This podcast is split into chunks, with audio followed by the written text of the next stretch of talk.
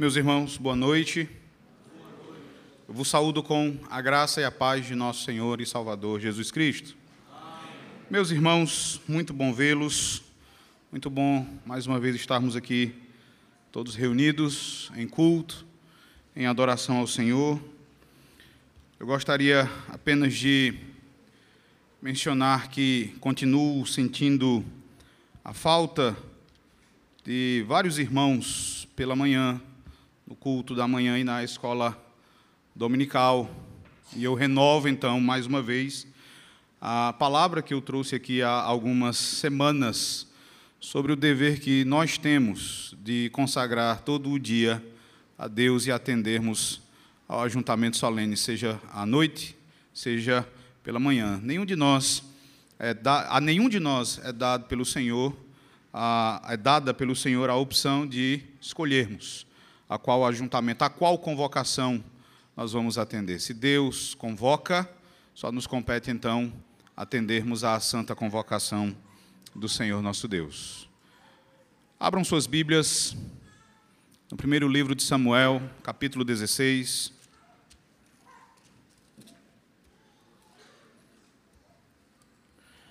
Primeira Samuel, capítulo 16.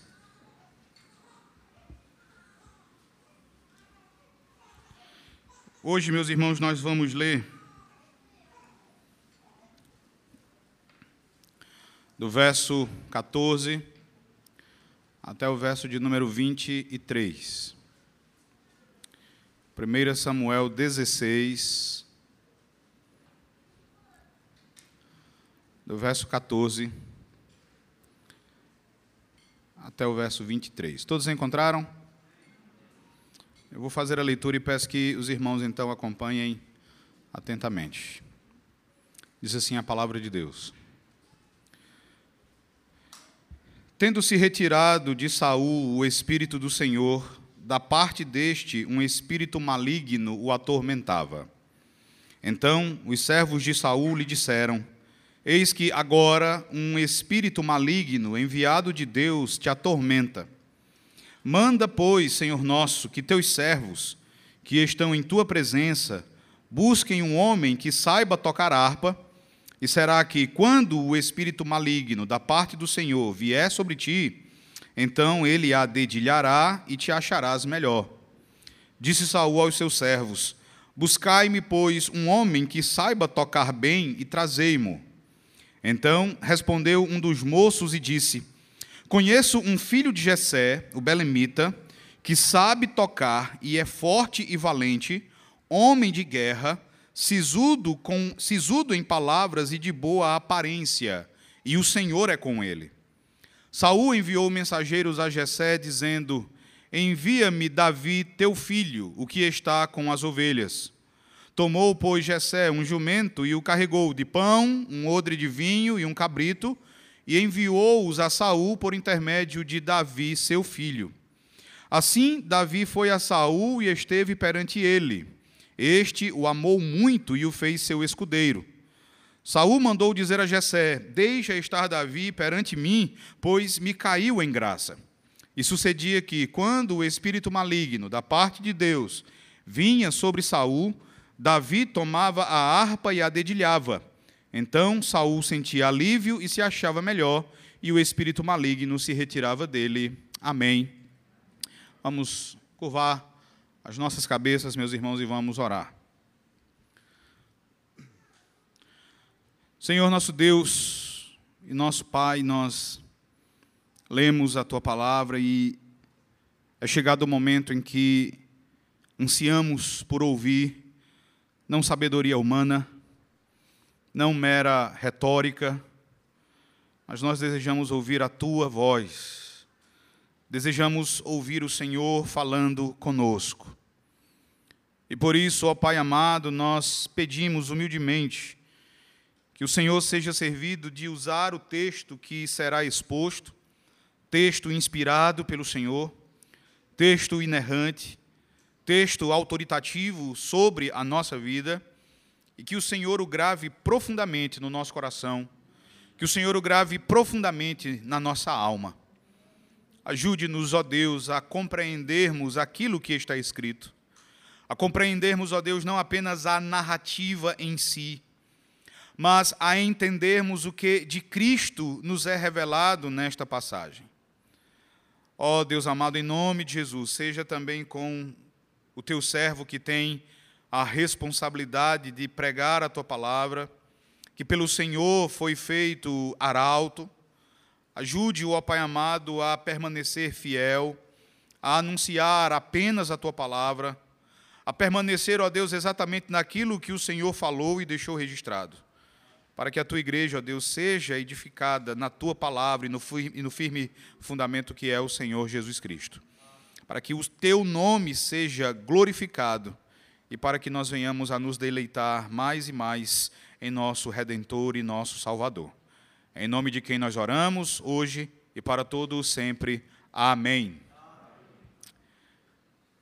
Meus irmãos, eu creio que, se não todos, pelo menos a grande maioria dos irmãos, já deve ter visto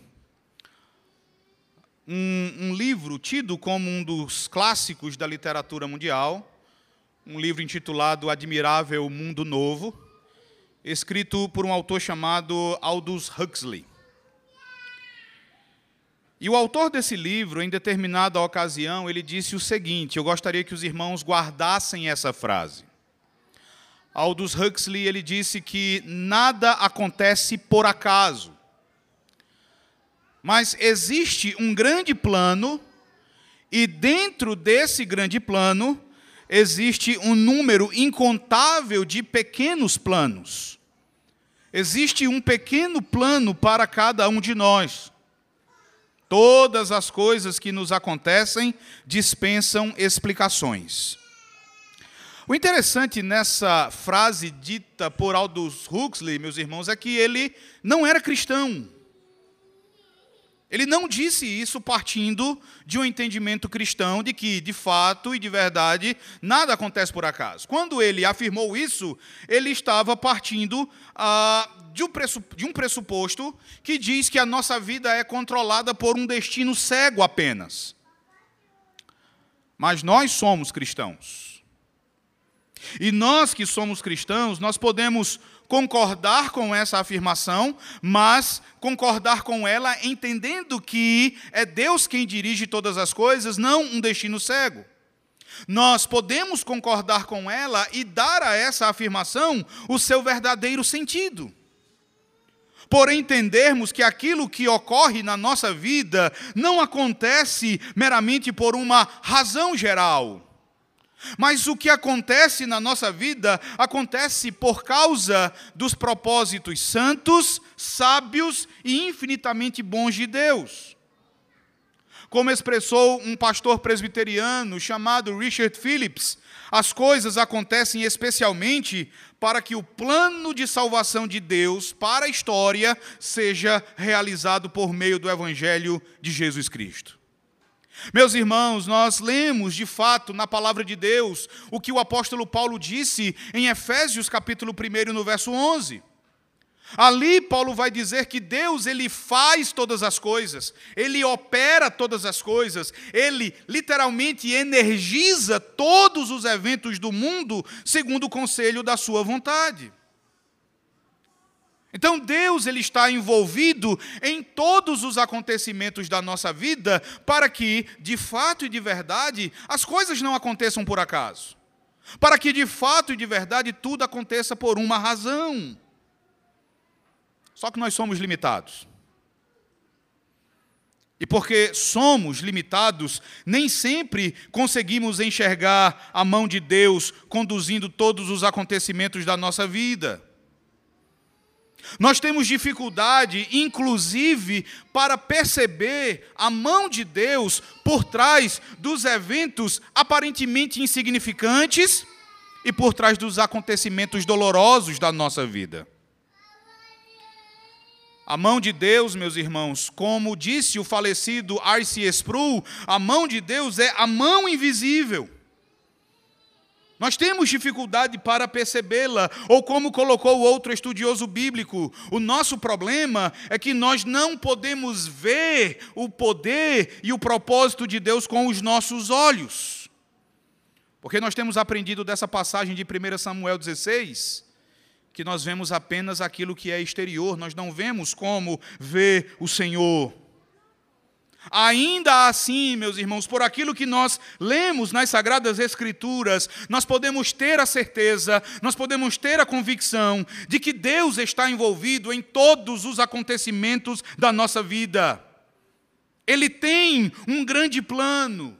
E para executar esse plano, Ele ordena as, as nossas vidas de tal forma que tudo que nos ocorre, ocorre para que o seu grande plano venha a ser finalmente executado. Você pode ver essa verdade na vida de Davi. E eu peço que você mantenha a sua Bíblia aberta no texto que nós lemos. Porque nós podemos ver, irmãos, exatamente isto acontecendo na vida de Davi, o filho de Jessé. O filho de Jessé, que, lembre, nos versículos anteriores, foi ungido como o futuro rei da nação de Israel. Nós podemos imaginar aqui que alguns anos já haviam se passado desde o momento em que Davi foi ungido por Samuel até os eventos que vão acontecer a partir de agora na casa de Saul em Gibeá.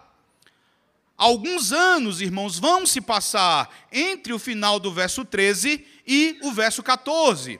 E um detalhe interessante, irmãos, é o seguinte: olhe para o texto. Você vai ver nos versos anteriores, como nós observamos do verso 1 até o verso 13, que Davi, quando ele foi ungido, ele ainda era um menino. Ele ainda era uma criança. Mas se você observar o verso 18 da nossa passagem, você vê que Davi, ele já é descrito como um homem forte e valente, um homem de guerra. Aqui, Davi já era um jovem forte. Inclusive, meus irmãos, alguns estudiosos, preste atenção nesse detalhe. Alguns estudiosos vão dizer que o que você tem aqui, a partir do verso 14 até o verso de número 23, não acontece numa sequência linear ou numa sequência cronológica com os eventos que aparecem do verso 1 ao verso 13. Eles vão dizer que o que você tem aqui do verso 14 até o verso 23 acontece depois dos eventos do capítulo 17. Mas o autor, na composição do livro, une esses acontecimentos com os acontecimentos do verso 1 ao verso 13, por causa de uma questão literária, de uma conexão temática. Qual seja? O verso 13 termina com o Espírito do Senhor se apossando de Davi. E o verso 14 começa com o Espírito do Senhor abandonando Saul. Então a sequência não é, a unidade não é cronológica, ela é temática. O autor aqui está preocupado em nos dizer o que acontece quando o Espírito do Senhor vem sobre Davi e o que acontece quando o Espírito do Senhor se retira de Saul. E é por essa razão que aqui Davi, ele já vai ser apresentado como um homem, um jovem forte, um homem valente, um homem de guerra. Toda a história conjunta de Saul e Davi, meus irmãos, vai ter o objetivo de fazer um contraste entre os dois. Por exemplo, se você voltar a sua Bíblia até o capítulo 15, e eu peço que você faça isso, no final do capítulo 15, você vai encontrar a rejeição de Saul. Perceba como os textos eles vão ser organizados para mostrar o contraste entre Saul e Davi. O capítulo 15 termina com a rejeição de Saul. O capítulo 16, do verso 1 ao verso 13, vai nos mostrar a escolha de Davi para reinar no lugar daquele que acabou de ser rejeitado. Do verso 14 até o verso 23, você tem a deterioração de Saul A maneira como Saul ele vai se desgastando, ele vai se acabando, ele vai ah, encontrando a decrepitude, enquanto que no capítulo 17 você tem a ascensão e o fortalecimento de Davi. Veja, Saul ele diminui para que Davi cresça. Então todos esses capítulos eles são estruturados para mostrar um contraste entre os dois reis. Inclusive no nosso texto. Olhe especificamente aí para o trecho que vai do verso 14 até o verso 23. No nosso texto, irmãos, nós podemos perceber esse contraste entre os dois por meio daquilo que os intérpretes vão chamar de um quiasma. Um quiasma, esse termo, ele vem de uma letra do alfabeto grego que é nada mais do que um X. E a ideia de um quiasma aqui, meus irmãos, é as ideias elas vão se cruzar no texto, formando um X. Como é que você pode ver isso? Como é que você pode perceber esse cruzamento de ideias na nossa passagem? Veja o texto, no verso 14. No verso 14 você lê sobre a partida do Espírito Santo de Saul. No verso 14 o Espírito Santo parte, ele se retira de Saul. Mas olhe para o verso 23 na parte final. Na parte final, quem se retira de Saul é o espírito maligno. Tá? Nos versos 15 e 16, você tem a proposta de terapia que vai ser feita pelos servos de Saul. Essa proposta de terapia vai cruzar com o que você tem no início do verso 23, que é Saul experimentando a terapia. Você vê a terapia agora sendo executada. No verso 17, você tem a autorização que Saul dá aos seus servos para que eles busquem um músico. Essa autorização vai cruzar com o que você tem nos versos 21 e 22, que mostram o favor de Saul para com Davi, o músico. No verso 18, você tem o apontamento de Davi como músico, que cruza com a chegada de Davi ali na casa de Saul. E o grande centro do texto, o grande centro da passagem é o verso 19. Quando Saul ele envia a Jessé a ordem para que Jessé envie Davi para que toque a harpa. Então você tem esse cruzamento aí. E vejam como as ideias elas vão se desenvolver no texto. Eu peço que os irmãos leiam agora comigo o verso 14. Nós vamos começar a entender aquilo que nos é revelado pelo Senhor aqui na passagem. Verso 14. Leiamos todos juntos. Todos a uma só voz. Vamos lá? Tendo-se retirado de Saul o espírito do Senhor, da parte deste, um espírito maligno o atormentava. Vejam, meus irmãos, o contraste entre Davi e Saul. Olhe para o final do verso 13. O verso 13 vai dizer: E daquele dia em diante, o Espírito do Senhor se apossou de Davi. Enquanto que o verso 14 vai dizer: Tendo-se retirado de Saul o Espírito do Senhor. E há um detalhe interessante, irmãos, quando você lembra daquilo que aconteceu a Saul no final do capítulo 15. Nós acabamos de mencionar que no capítulo 15, Saul, ele vai ser rejeitado pelo Senhor, e ele é rejeitado por Deus, porque ele vai insistir em fazer as coisas do seu jeito.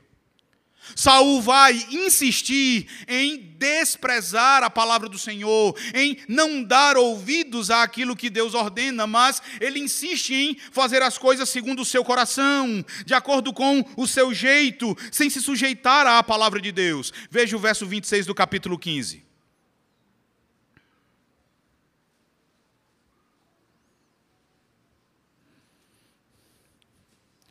Capítulo 15, verso 26. Veja quando o texto diz: Visto que rejeitaste a palavra do Senhor, já ele te rejeitou a ti, para que não sejas rei sobre Israel.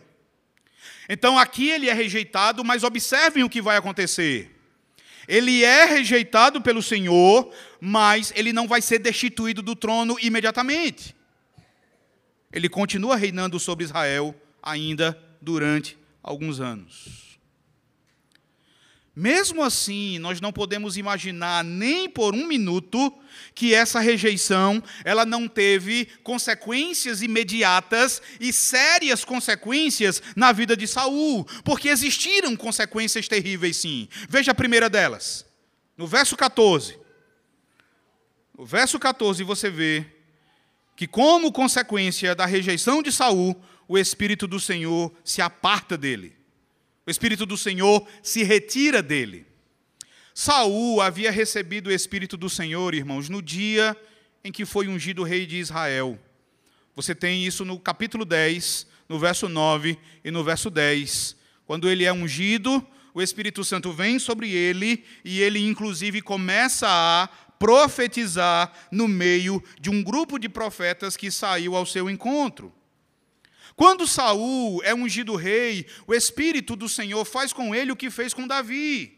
O Espírito vem sobre ele para capacitá-lo, para, ah, para capacitá-lo a fim de desempenhar o ofício de rei. Mas agora ele é rejeitado por Deus. Agora, outra pessoa foi ungida em seu lugar, e o Espírito vem, e o Espírito se apossa agora daquele que acabou de ser ungido. Quando o espírito se aposta de Davi, o espírito abandona a Saul. A partir do verso 14, meus irmãos, Saul não apenas estava rejeitado pelo Senhor, mas ele também não mais estava equipado para liderar a nação de Israel. A consequência disso é que sem o Espírito de Deus, Saul estava por conta, por conta própria. Sem o Espírito de Deus, meus irmãos, Saul não era mais abençoado com a capacitação sobrenatural da parte de Deus. E agora ele teria de enfrentar os seus desafios pela sua própria força. E o que é mais importante e valioso para Saul, aquilo que na verdade era mais importante e mais precioso para que Saul pudesse governar, acabou de ser tirado pelo Senhor. Como diz o pastor Richard Phillips, meus irmãos, nada, absolutamente nada, pode substituir o poder e a bênção do Espírito Santo de Deus.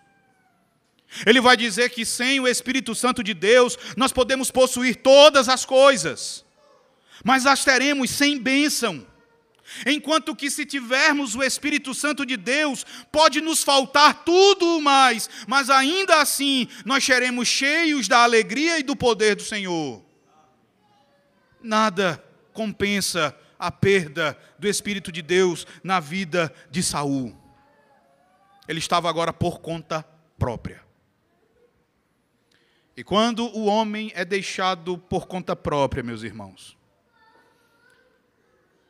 a única certeza é o fracasso. Mas no verso 14, veja que há uma segunda consequência mais séria da rejeição de Saul por parte de Deus. Essa segunda consequência, ela chega a ser pior do que a primeira, porque não apenas o Espírito Santo é retirado dele, mas também veja como termina o verso 14, da parte de Deus, um espírito maligno passa a atormentar o rei. Da parte de Deus, irmãos, um espírito, diz o texto, ele vai atormentar Saul. Saul agora não é apenas um homem desprovido da capacitação do Espírito Santo. Agora ele também é um homem atormentado por um espírito. E de onde vem esse espírito? Olhe para o texto. De onde veio esse espírito? Foi enviado por quem?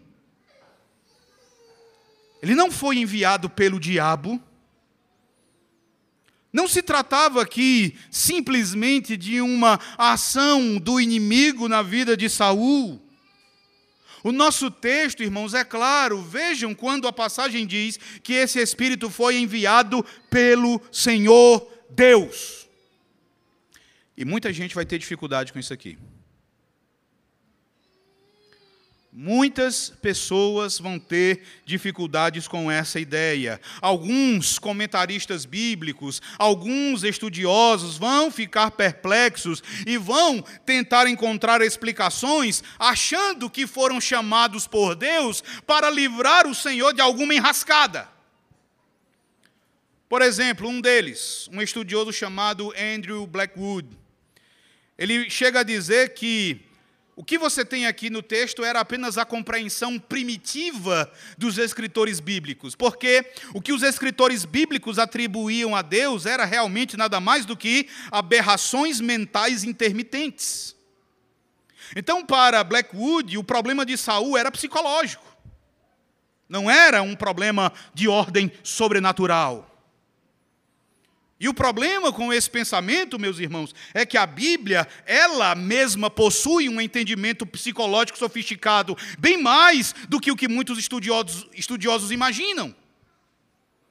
Mas outra tentativa de livrar Deus de uma suposta dificuldade é dizer que a retirada do Espírito Santo vai abrir uma porta, vai abrir uma brecha para que Satanás haja na vida de Saul. Eu fiquei perplexo de achar um autor, né, por achar um autor presbiteriano chamado Gordon Keary, que ele vai dizer que toda pessoa sem o Espírito Santo se torna uma presa fácil para Satanás, e é o que acontece aqui com Saul. O problema com essa segunda interpretação é que, olhe para o verso 14.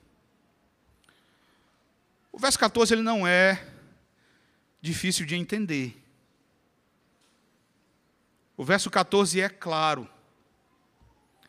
O verso 14 ele é enfático quando diz que esse espírito veio sobre Saul da parte do Senhor. Então não era apenas algo de ordem psicológica e não era algo, não, é, não era um espírito enviado por Satanás. Era sobrenatural e era ordenado por Deus. Então, o que é que está acontecendo aqui? Irmãos, existem duas soluções possíveis que são coerentes com o que o texto sagrado ensina e também se harmonizam com a natureza santa e justa do Senhor Deus. A primeira solução possível para o que o texto diz é que Deus, de maneira óbvia, ele é soberano sobre tudo e sobre todos. Deus é soberano até mesmo sobre os espíritos malignos. Ele é soberano até mesmo sobre os demônios. De maneira que, mesmo os demônios, segundo o propósito santo, sábio e bom do Senhor, são usados por Ele quando Ele quer cumprir o seu plano. É exatamente o que você vê no caso de Jó.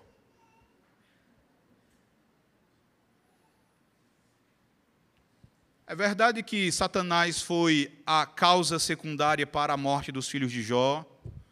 É verdade que Satanás ele agiu para que todos os bens de Jó lhe fossem roubados. É verdade que Satanás tocou na carne de Jó para que uma enfermidade tomasse conta do seu corpo, da ponta do pé até o alto da cabeça. Mas o texto de Jó vai deixar claro que Deus ordenou tudo aquilo, Deus decretou tudo aquilo, Deus estava por trás de tudo aquilo.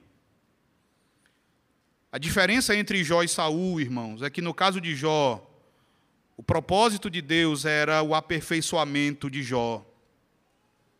Aqui, no caso de Saul, o Senhor o está punindo.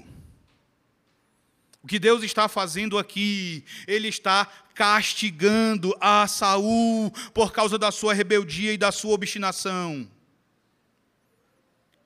Mas a segunda solução possível, que é a mais provável, veja o texto, é que a palavra que você tem aí no verso 14 traduzida como maligno, ela também pode ser corretamente traduzida como prejudicial ou destrutivo. Você também pode ler o verso 14 como que afirmando que um espírito destrutivo ou um espírito prejudicial da parte do Senhor veio sobre Saul. Então, por essa razão, provavelmente não se tratava de um demônio, mas de um anjo enviado pelo Senhor como juízo para causar prejuízo ao rei Saul, semelhante àquilo que Deus fez a Sodoma. Os anjos enviados para destruir Sodoma eram anjos do Senhor, que trouxeram prejuízo e trouxeram dano àquelas cidades. Um autor chamado Robert Bergen, ele diz algo muito interessante sobre esse espírito. Ele diz que o estado torturado de Saul não foi um acidente natural, nem foi uma condição essencialmente médica, mas foi um ataque sobrenatural por um, por um anjo enviado por ordem do Senhor. E isso foi provocado pela desobediência de Saul. Então veja as terríveis consequências de ser rejeitado por Deus. Você perde a capacitação do Espírito Santo, e você passa então agora a ser alguém atormentado. Se você avançar até o capítulo 18, e eu peço que você o faça, e observar o verso 10, você vai ver que um dos efeitos da ação desse espírito na vida de Saul, capítulo 18, verso 10, se você ler, tá? Vamos ler na verdade todos juntos. O texto diz assim: Leiamos. No dia seguinte, um espírito maligno da parte de Deus se apossou de Saul, que teve uma crise de raiva em casa. Então vejam, meus irmãos, um dos efeitos da ação desse espírito era que Saul, ele tinha crises de raiva e por várias vezes ele vai tentar matar não só Davi, mas ele chega até mesmo a tentar matar o seu filho Jonatas. Tá?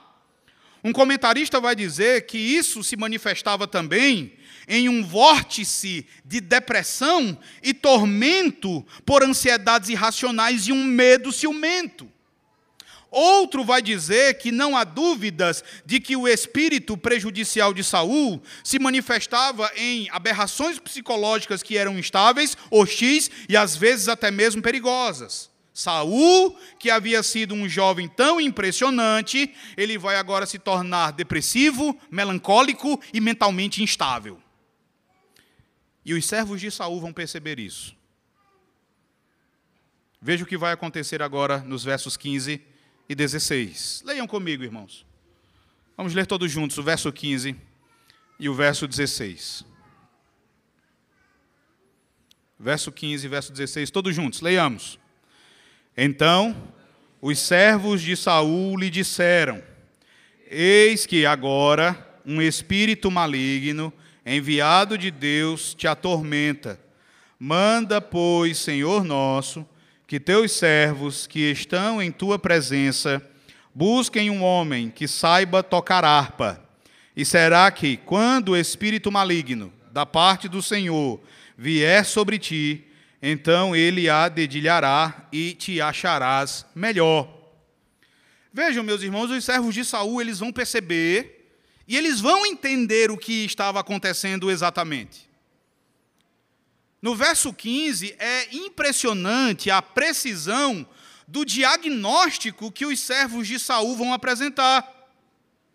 Eles entenderam exatamente o que estava acontecendo com o seu rei. Vejam o verso 15. Eles dizem: Eis que agora um espírito maligno enviado de Deus te atormenta. Eles discerniram a mão de Deus naquilo. Eles entenderam que era o Senhor quem estava por trás de tudo aquilo. Possivelmente, irmãos, eles sabiam que a causa das mazelas de Saul era a sua alienação de Deus. Então o diagnóstico foi perfeito. Mas a prescrição, a prescrição não foi boa. O remédio prescrito não foi bom. Veja o verso 16. Eles identificam o problema, mas apontam a solução errada. Eles dizem assim: Manda, pois, Senhor nosso, que teus servos que estão em tua presença busquem um homem que saiba tocar harpa e será que, quando o espírito maligno da parte do Senhor vier sobre ti, então ele a dedilhará e te acharás melhor. Essa solução, meus irmãos, na melhor das hipóteses, ela é superficial. Um pastor chamado Charles Swindoll, ele faz um comentário interessante sobre essa proposta dos servos de Saul. Ele vai dizer: é verdade que registros arqueológicos Esculturas e inscrições antigas mostram que os nossos ancestrais acreditavam que a música acalmava as paixões, curava as doenças mentais e até evitava motins e tumultos. O grande problema é que qualquer que fosse o benefício, era só um paliativo. Era efêmero. Era passageiro. Não era profundo. Não resolvia de fato. É verdade que, em determinadas ocasiões, a música acalma e faz relaxar. Eu lembro de muitas vezes, quando eu fazia faculdade, que para dormir à tarde e relaxar, eu ouvia metálica.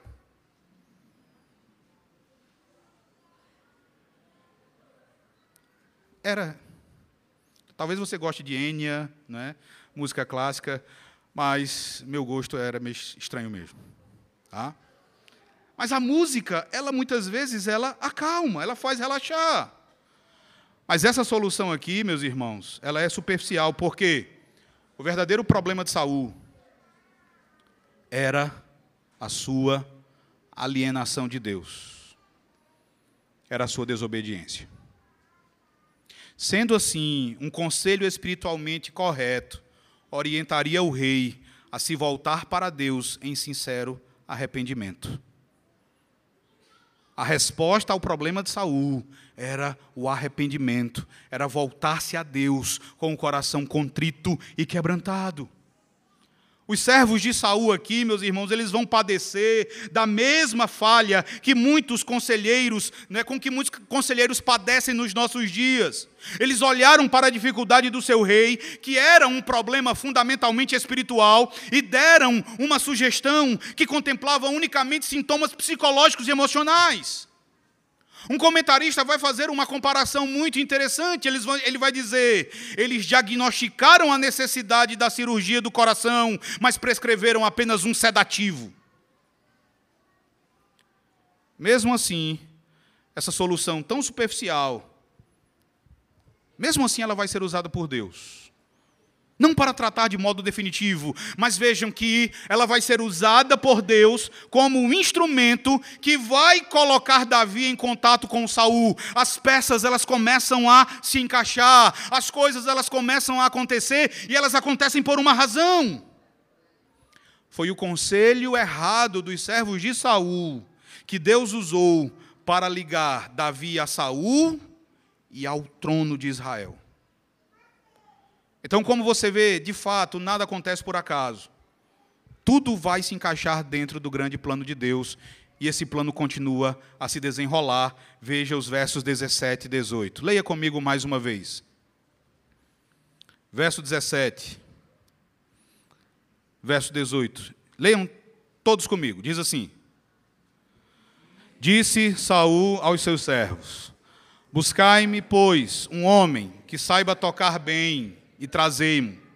Então respondeu um dos moços e disse: Conheço um filho de Jessé, o belemita, que sabe tocar e é forte e valente, homem de guerra, sisudo em palavras e de boa aparência, e o Senhor é com ele. Saul, meus irmãos, ele vai anuir, ele vai uh, aquecer, ele vai receber de bom grado o conselho dos seus servos. E ele ordena que eles procurem um homem que saiba tocar bem. Eu acredito, meus irmãos, que o tormento de Saul era tão intenso que ele nem chegou a refletir devidamente sobre aquilo que lhe estava sendo sugerido, mas ele se agarra à primeira ponta de esperança. E veja um detalhe interessante no verso 17. No verso 17 você tem as palavras de Saul. Vejam quando ele diz: Buscai-me, pois, um homem que saiba tocar bem e trazei-mo. O que, que há de interessante aqui? Vejam esse verbo traduzido aí, logo no início, como buscai-me. Quando você olha para o verso primeiro, olhe para o verso primeiro de 1 Samuel 16. No final do verso primeiro, você vê quando Deus diz a Samuel: Dentre os seus filhos eu me provi de um rei. O que você tem no verso 17, traduzido como buscai-me, e no verso primeiro, traduzido como me provi, é a mesma palavra. É exatamente a mesma palavra hebraica. A ideia, veja, Deus ele vem até Samuel e diz que proveu para si um rei. Saul, ele ordena que os seus servos provejam para ele um homem que seja talentoso com a harpa. O que é interessante aqui, meus irmãos, é que o escritor sagrado, ele está nos dizendo algo semelhante a: vejam o que está acontecendo. Isso supera tudo. A ideia é que Davi, ele não é apenas a escolha de Yahvé, Davi também é a escolha de Saul. Ele é duplamente escolhido. E é interessante também que é o rei escolhido que vai impedir que o rei rejeitado desmorone. Isso é uma ironia tremenda. Nós podemos imaginar, irmãos, que os servos de Saul, eles vão se colocar a discutir sobre a pessoa que trariam para tocar harpa para o seu rei. Eles devem ter discutido ali durante alguns instantes, e no verso 18, o escritor registra o que um deles diz. Veja o verso 18. Um deles vai dizer o seguinte: Conheço um filho de Jessé, o belemita, que sabe tocar e é forte e valente, homem de guerra, sisudo em palavras e de boa aparência, e o Senhor é com ele. Essa descrição de Davi, irmãos, ela é extraordinária. E eu acredito que essa descrição eu acredito que cada uma dessas características ela deve caracterizar todo rapaz e toda moça com uma fé viva em Jesus Cristo. Veja a primeira característica que é apontada, tá? É que Davi sabia tocar. Exatamente o que eles estavam procurando para o seu rei. Mas havia muito mais em Davi. Davi era muito mais do que um simples músico talentoso. Ele vai, ele vai dizer que Davi também era forte e valente. Lembre que esses acontecimentos, eles têm lugar depois do capítulo 17. Então, aqui esse servo de Saul já conhecia a fama de Davi de ter matado um leão e um urso no cuidado das ovelhas do seu pai. Esse servo, ele conhecia aquilo que Davi disse a Saul no capítulo 17. Vá para o capítulo 17, veja do verso 34 até o verso 36. Diz assim: Respondeu Davi a Saul: Teu servo apacentava as ovelhas de seu pai, quando veio um leão ou um urso e tomou um cordeiro do rebanho. Eu saí após ele e o feri e livrei o cordeiro da sua boca. Levantando-se ele contra mim, agarrei-o pela barba e o feri e o matei. O teu servo matou tanto o leão como o urso. Então isso já era conhecido. E por isso que o servo de Saul vai dizer: ele é forte e ele é valente.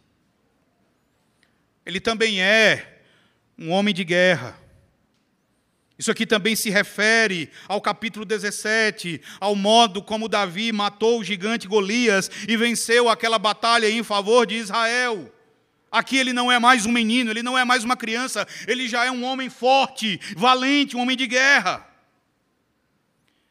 E por que que todas essas qualidades aqui devem se aplicar a todo e qualquer jovem cristão? O pastor Richard Phillips diz que tudo isso aqui descrevem, descreve um jovem idealista, engenhoso e corajoso, que é exatamente o que uma fé viva no Senhor deve produzir. Nos anos de formação do seu caráter, os jovens cristãos devem começar a participar da guerra espiritual da igreja, levantando-se em defesa do que é certo, orando contra o que é errado e compartilhando com outros a boa nova de Jesus Cristo. Você que é um jovem cristão, você pode dizer que essas características elas existem em você? Porque você também é, é chamado a encarnar isso aqui. Mas há mais características. O servo de Saul diz que o filho de Jessé também era, veja, sisudo em palavras. No Ceará, sisudo descreve alguém que é zangado, que é fechado. E a ideia da palavra aqui é simplesmente para falar de alguém que é discreto. Alguém que é prudente com as palavras, uma pessoa que não é de falar demais. Davi, ele está dizendo, é uma pessoa discreta, ele não é alguém intrometido, ele não é um falastrão, ele não é alguém fofoqueiro, essa característica, meus irmãos, seria de grande valor para Saul, pois, como diz um comentarista, Davi, por ser sisudo em palavras, não sairia espalhando nos quatro cantos de Israel o problema do seu rei.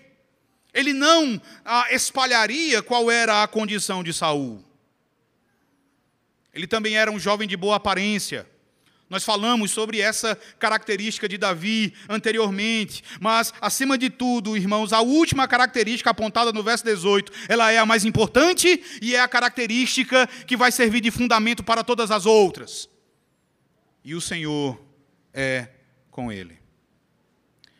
Aqui você tem a chave para toda a carreira de Davi. Aqui você tem o que, no final das contas, importa. Não é importante se você é alguém de boa aparência, nós temos observado isso desde o início do capítulo 16. O que importa, no final das contas, é se o Senhor está com você. É a presença do Espírito do Senhor com você.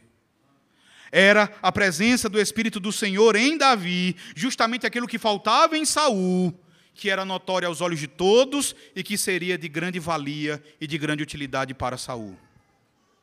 Diante dessa recomendação, irmão, Saul não tinha outra coisa a fazer senão mandar chamar esse rapaz urgentemente à sua presença. É o que ele vai fazer. E eu peço que você acompanhe agora a leitura que eu vou fazer do verso 19 até o final da nossa passagem, no verso 23. O texto diz assim: Saul enviou mensageiros a Jessé dizendo: Envia-me Davi, teu filho, o que está com as ovelhas. Tomou, pois, Jessé um jumento e o carregou de pão um odre de vinho e um cabrito, e enviou-os a Saul por intermédio de Davi, seu filho. Assim, Davi foi a Saul e esteve perante ele. Este o amou muito e o fez seu escudeiro. Saul mandou dizer a Jessé: Deixa estar Davi, deixe estar Davi perante mim, pois me caiu em graça.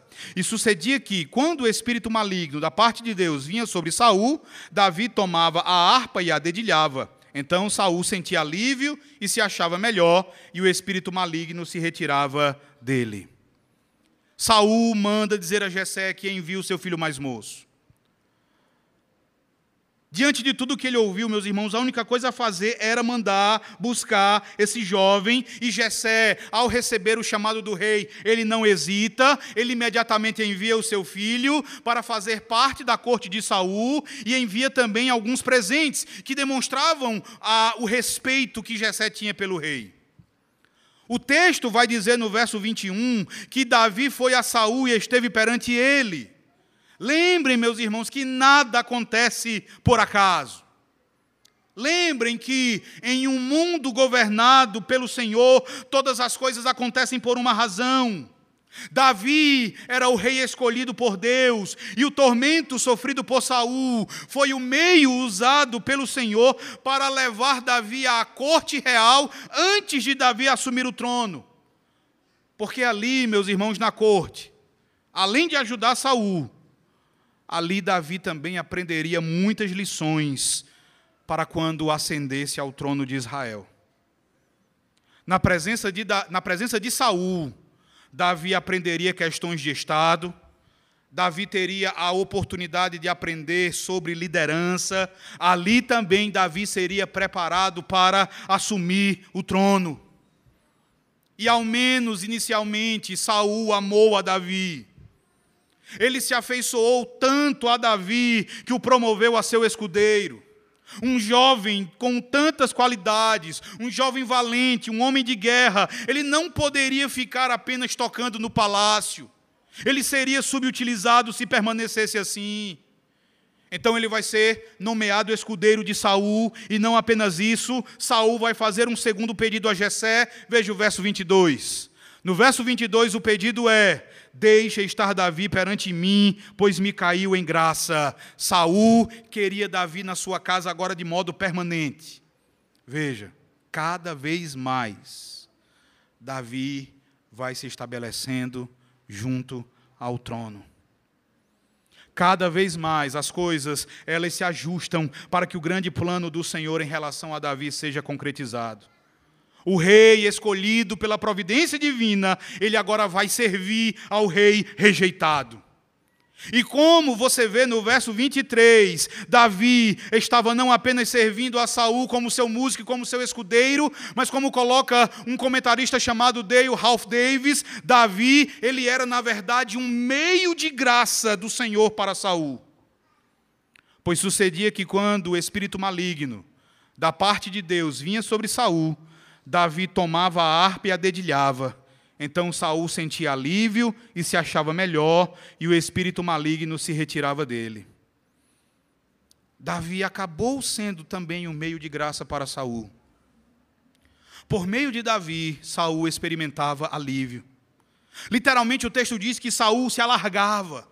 A ideia é que aquilo que o comprimia por dentro, aquilo que o oprimia, aquilo que ah, o esmagava, o deixava, ao menos momentaneamente, e ele então experimentava largueza, ele então experimentava alívio.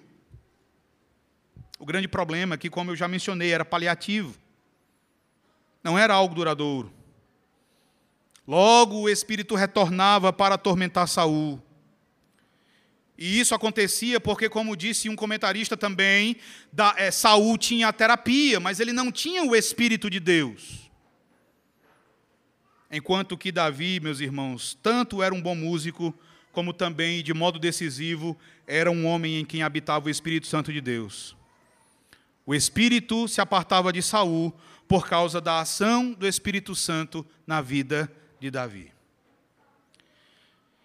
Quais são as aplicações desse texto para nós? Qual é a importância dessa passagem para a nossa vida? O que, que você deve levar consigo desse texto e em que você deve meditar sobre ele ao longo da tua semana? Eu quero sugerir, meus irmãos, três aplicações.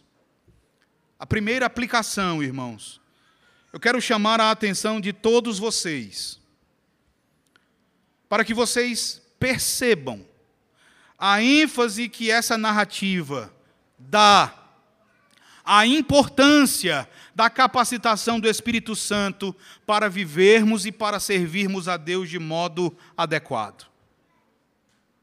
Você vê no texto que o Espírito ele veio sobre Davi e se retirou de Saul. Nós aprendemos aqui, meus irmãos, que de fato não há para nós bênção maior do que a presença do Espírito Santo na nossa vida. Nós aprendemos aqui que nada, absolutamente nada, pode substituir na nossa vida o poder e a bênção do Espírito Santo. Sem o Espírito Santo, você pode até possuir todas as coisas, você pode até ter muitas habilidades, mas você terá tudo isso sem bênção da parte de Deus. Enquanto que, se você tiver o Espírito Santo, pode faltar a você tudo mais, mas ainda assim você vai ser cheio de alegria, você será cheio de ousadia e do poder de Deus. E isso também é verdade na, na nossa vida comunitária, meus irmãos. Isso também é verdade na nossa vida como igreja. Uma igreja, ela pode ter uma enorme e magnífica estrutura. Ela pode ter os programas mais eficazes. Ela pode possuir a melhor administração. Mas no final das contas, o que vai importar, o que vai contar diante de Deus, é se essa igreja possui o Espírito Santo. Porque, por outro lado, também pode acontecer de uma igreja não ter nenhuma dessas coisas. Pode acontecer de uma igreja ser uma igreja pequena, uma igreja pobre, uma igreja que enfrenta muitas dificuldades financeiras, mas que ministra de maneira fiel a palavra de Deus. Uma igreja que é, a despeito de todas as dificuldades, perseverante em oração. E mesmo assim, pode realizar grandes coisas num nível espiritual, porque o Espírito Santo habita ali. Qual é a maior bênção que nós possuímos em nossa igreja? É o Espírito Santo, irmãos, habitando em nós e nos capacitando. Nada no mundo pode compensar a perda do Espírito de Deus. Mas com o poder do Espírito, até mesmo a mais fraca pessoa que pertence a Deus pode fazer coisas poderosas.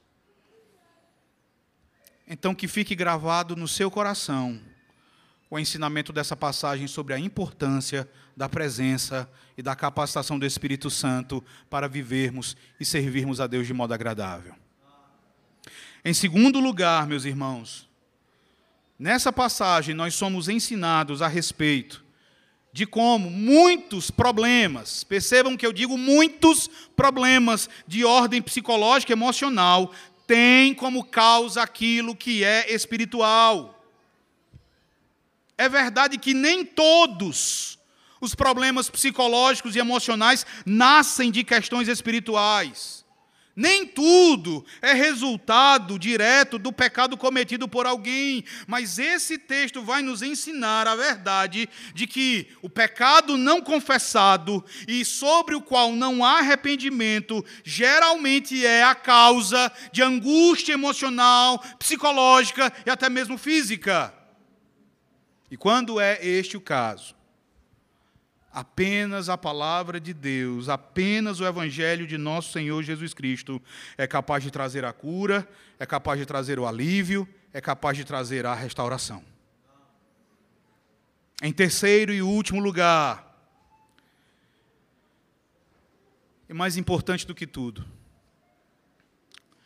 mais uma vez, irmãos, eu quero dizer a vocês que esta história, esta narrativa, ela não é uma narrativa sobre Davi, apesar de ser sobre Davi. Isso é um paradoxo, é verdade. Talvez seja mais apropriado dizer que a história de Davi é a história de outra pessoa. Eu quero dizer a vocês que, por meio de Davi, nós aprendemos a respeito do nosso redentor, o Senhor Jesus Cristo. Vejam como. Você vê nesse texto que foi porque o Espírito Santo veio sobre Davi. Foi porque o Espírito Santo veio sobre Davi que ele foi capacitado por Deus para ser bênção na vida de Saul. Você vê aqui que o Espírito de Deus estava sobre Davi e o Espírito do Senhor o ungiu para tratar o espírito atormentado do rei Saul. Isso nos fala de outra pessoa, meus irmãos. Davi, ele aponta para outra pessoa, a respeito de quem o profeta Isaías fala no capítulo 11, nos versículos 1 e 2 do seu livro. Isaías fala ali de um descendente de Jessé, sobre quem repousaria o espírito do Senhor, o espírito de sabedoria e de entendimento, o espírito de conselho e de fortaleza, o espírito de conhecimento e de temor do Senhor. Davi aponta para outra pessoa a respeito de quem, num determinado dia, o profeta João Batista deu o seguinte testemunho no Evangelho de João, no capítulo 1, nos versos 32 e 33. Vi o Espírito descer do céu como pomba e pousar sobre ele. Eu não o conhecia. Aquele, porém, que me enviou a batizar com água, me disse: Aquele sobre quem vires descer e pousar o Espírito, esse é o que batiza com o Espírito Santo. Davi aponta para outra pessoa que em um determinado sábado em uma sinagoga ali na cidade de Nazaré, tomou o rolo do profeta Isaías, em Lucas no capítulo 4, nos versos 18 e 19, e ele leu a seguinte passagem: O Espírito do Senhor está sobre mim, pelo que me ungiu para evangelizar os pobres, enviou-me para proclamar libertação aos cativos e restauração da vista aos cegos, para pôr em liberdade os oprimidos e apregoar o ano aceitável do Senhor. Davi aponta para Cristo. Meus irmãos, Deus proveu para si um rei que salvaria Israel dos seus inimigos e que governaria a nação. Deus proveu para si o Salvador do mundo aquele que salvaria o seu povo de todos os seus inimigos e que seria o rei de todo o mundo, governando todas as nações. Eu desejo que vocês enxerguem que a história de Davi é sobre Jesus, porque Jesus é muito maior que Davi. A doce música de Davi conseguia acalmar a mente perturbada do rei Saul durante algum tempo. Mas, meus irmãos, a música mais doce já ouvida neste mundo, um mundo atormentado, um mundo que vive em tormentos, foi o cântico entoado por um anjo no meio da milícia celestial, anunciando o nascimento de Jesus Cristo. Glória a Deus nas maiores alturas e paz na terra entre os homens a quem Ele quer bem. Este é o cântico que é a esperança para um mundo atormentado. Porque Jesus não veio para nos trazer calma apenas, mas para estabelecer sobre nós a sua paz, perdoando os nossos pecados. E por isso eu quero me dirigir a você que está aqui nos visitando nesta noite. Eu quero dizer a você que está aqui, que se você chegou aqui hoje perturbado, se você chegou aqui hoje atormentado por alguma razão, se você está aqui preso por desejos ardentes e por paixões ímpias, se você está aqui atormentado por causa das tribulações que existem na tua vida, ou atribulado por causa da culpa dos teus pecados, Jesus chama você para que você ouça a voz dele e para que pela fé nele você receba a verdadeira cura para a tua alma cansada e perturbada. Para que você tenha os teus pecados perdoados, para que você seja renovado pelo Espírito Santo, para que você seja aceito por Deus como filho amado, para que você receba de Deus o dom gratuito da vida eterna. Caro visitante, por favor, lembre: nada acontece por acaso. Tudo acontece por uma razão dentro do grande plano de Deus, que inclui planos para a vida de cada pessoa, inclui planos para a tua vida.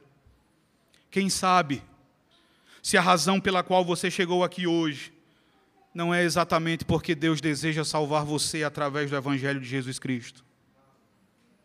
Então creia no Senhor Jesus Cristo e arrependa-se dos teus pecados. Que o Senhor, meus irmãos, a todos nós, nos abençoe